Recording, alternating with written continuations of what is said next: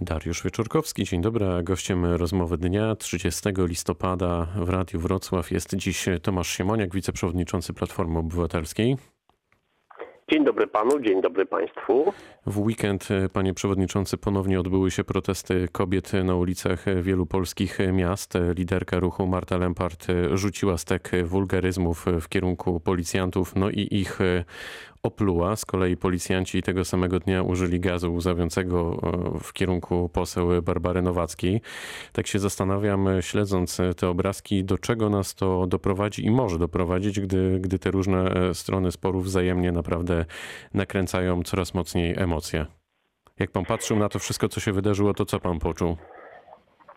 Poczułem to, że takie sytuacje mogą być rozwiązane jedynie politycznie przy stole, a w praktycznych warunkach oznacza to uchylenie, wycofanie tego, co zrobił pseudotrybunał konstytucyjny, bo to jest główna przyczyna tych wielotygodniowych emocji i y, gdyby nie te fatalne decyzje z 22 października, nie byłoby tych protestów i logika, dynamika tego rodzaju zdarzeń jest taka, że one same nie gasną i że poszczególne przypadki, błędy, agresja, złe dowodzenie prowadzą właśnie do e, absolutnie zbędnych napięć. E, te sytuacje warszawskie są szczególnie bulwersujące, bo z tego co można zaobserwować, w innych miastach e, takich problemów nie ma. Policja ochrania pokojowe demonstracje i,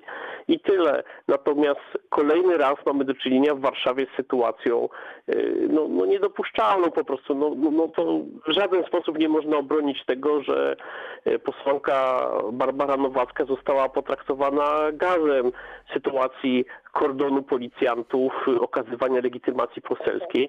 No i y, jednak swojej postury. No, nikt przy zdrowych zmysłach nie uzna, że e, posłanka Barbara Nowacka była jakimś zagrożeniem dla kilkudziesięciu funkcjonariuszy. No, a zachowanie, a, panie przewodniczący, a zachowanie i język Marty Lempart pan akceptuje? No, jest tak, że ten język demonstracji od, od kilku tygodni y, jest bardzo ostry jest on wyrazem emocji, może braku innego języka. A plucie, który, plucie którego... na funkcjonariuszy jest e, uzasadnione? No nie, nie, każda, każda agresja nie, nie powinna tutaj mieć miejsca. Natomiast ja wymagam wszystkiego od strony państwowej, bo to ona działa w ramach procedur, przepisów, reprezentuje państwo, natomiast nie chcę oceniać e, e, poszczególnych demonstrantów. Marta Lempart jest e, wybitną liderką tego, tego ruchu i ma poparcie, ma zaplecze, ma wiarygodność na tych wszystkich, którzy protestują i uważam, że takie szczegółowe roztrząsanie, co kto kiedy powiedział, tutaj nie ma większego znaczenia, bo liczą się duże fakty, a tym dużym faktem było to orzeczenie, które wyprowadziło tysiące ludzi na ulicę w pandemii, w takiej no sytuacji, właśnie, której... to, to zatrzymajmy się tu na chwilę, wejdę w słowo. Za chwilę wrócę jeszcze e, do, do wyroku Trybunału Konstytucyjnego, ale no, fakty są też takie, że teraz w dobie pandemii takie zgromadzenia są nielegalne. Już abstrahuję od zdrowego rozsądku, który nakazuje raczej unikanie takich zgromadzeń. Coraz więcej osób apeluje o to, by teraz właśnie w trakcie pandemii zaprzestać wychodzenia na ulicę. Czy pan by się do takiego apelu przyłączył, czy jednak e, jak pan patrzy na te poszczególne manifestacje, no to, to dochodzi pan do wniosku, że jest to jakiś tam kapitał polityczny i trochę, trochę przymykacie oko e, na opozycji? Po pierwsze nie są te demonstracje nielegalne, bo konstytucja daje wolność zgromadzenia i jakieś rozporządzenia nieoparte o ustawy i konstytucję tutaj e, są mniej ważne. Jest zawsze prawo do zgromadzeń spontanicznych. A po drugie, sam minister zdrowia, pan Niedzielski, kilka tygodni temu powiedział, że nie ma żadnego związku między liczbą zakażeń a demonstracjami. Przecież nie tylko kobiety demonstrują, czy nie tylko przeciwnicy wyroku pseudotrybunału.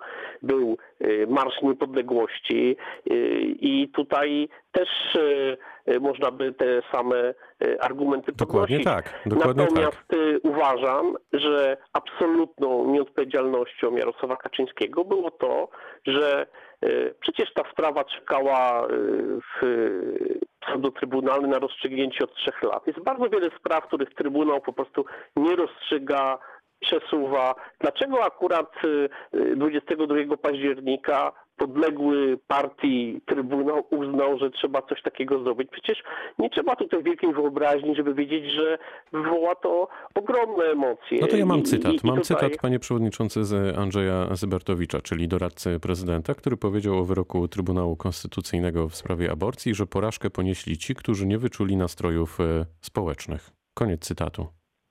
Ale to chyba sam do siebie powinien to pan Andrzej Zybertowicz powiedzieć, bo jest doradcą prezydenta Dudy, który chwalił, pamiętam, y, to orzeczenie pseudo-trybunału, Y, więc y, taka ocena, przepraszam, nie jest wiele warta.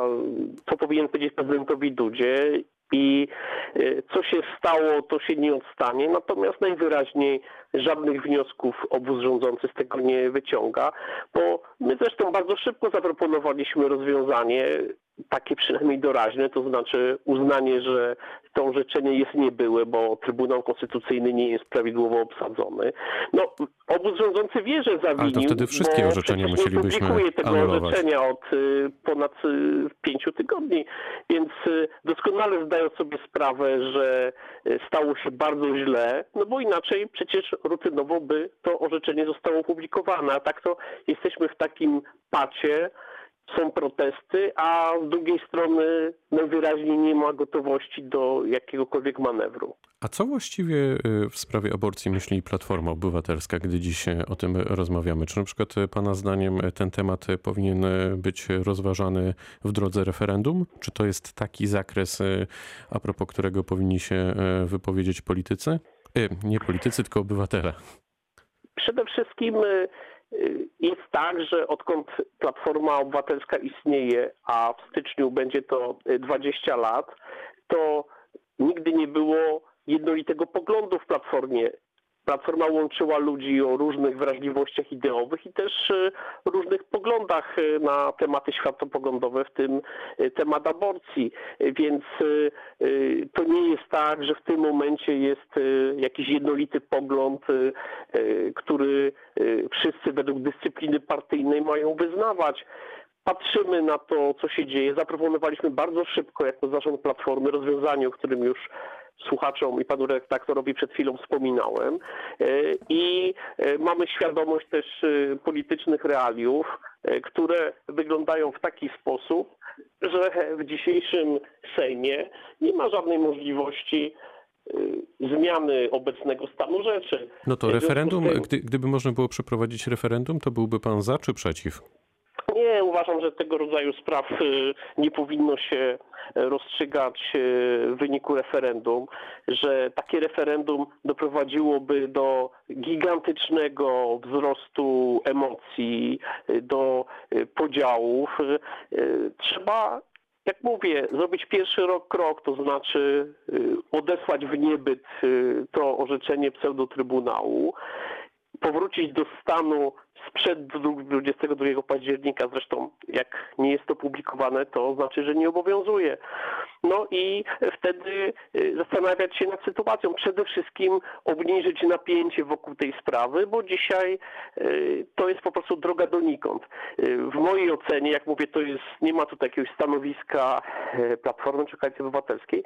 Referendum jest złym pomysłem. To jest pomysł na budowanie wielkiego napięcia wokół sprawy, która no, nie, nie powinna, znaczy ona w każdym kraju oczywiście budzi ogromne emocje, natomiast y, y, mądra polityka powinna takie emocje zmniejszać, a nie je powiększać. Szymon Hołownia coraz mocniej rozpycha się łokciami w sondażach. E, Czy Hołownia jest partnerem do rozmowy dla, dla Platformy? No wszyscy ci, którzy są przeciwko temu, co PiS robi, przeciwko złej władzy PiS, y, są partnerem w warstwie takiej programowej, ideowej. Myślę, że y, jest y, y, absolutnie elementem, częścią, ważną częścią demokratycznej opozycji Szymon Hołownia i jego ruch. Także ja patrzę tutaj z wielką sympatią na to, że pozyskuje poparcie i jest oczywistym dla nas, dla całej opozycji partnerem najwyraźniej w Polsce musi być tak, że nie będzie jednego ugrupowania opozycyjnego. Zawsze zresztą tak, tak było.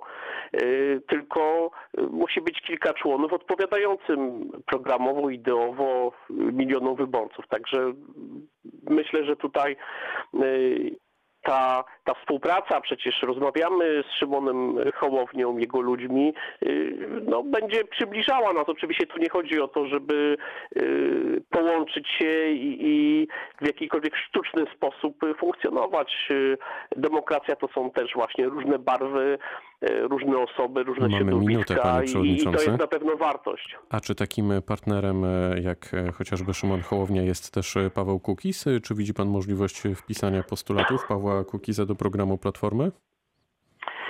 No, y, ja pamiętam czasy, kiedy Pawłowi Kukizowi było blisko do Platformy i też y, przypomnę, że jeśli chodzi o jednomandatowe okręgi, taki sztandarowy postulat Pawła Kukiza, to właśnie y, Platforma Obywatelska rządząc wprowadziła takie rozwiązanie, jeśli chodzi o i samorząd, i senat, więc sądzę, że tutaj moglibyśmy się w różnych kwestiach porozumieć. Natomiast ostatnie zdarzenia, bo rozumiem, że pan redaktor nich nawiązuje też do rozstania PSL-u. Trochę nawiązuje. Pokazują, że no, Paweł Kukiz jest bardzo trudnym partnerem w polityce i trudno mi tutaj ocenić, w jaką stronę będzie szedł. Natomiast można się z nim zgadzać lub nie, ale reprezentuje pewien autentyzm, mówi jak uważa i to jest zawsze jakaś tam wartość na tle choćby PiSu, gdzie tak naprawdę nikogo poza prezesem PiS specjalnie nie warto słuchać, bo wszyscy powtarzają jednolity przekaz 5 partyjny. sekund, panie Więc- przewodniczący. Proszę? 5 sekund, to kończymy. Niech to będzie puenta. Tomasz, Pozdrawiam serdecznie wszystkich słuchaczy Tomasz- i życzę zdrowia. Tomasz Simoniak, wiceprzewodniczący Platformy Obywatelskiej, pytał Dariusz Wieczorkowski. Również zdrowia, dobrego dnia.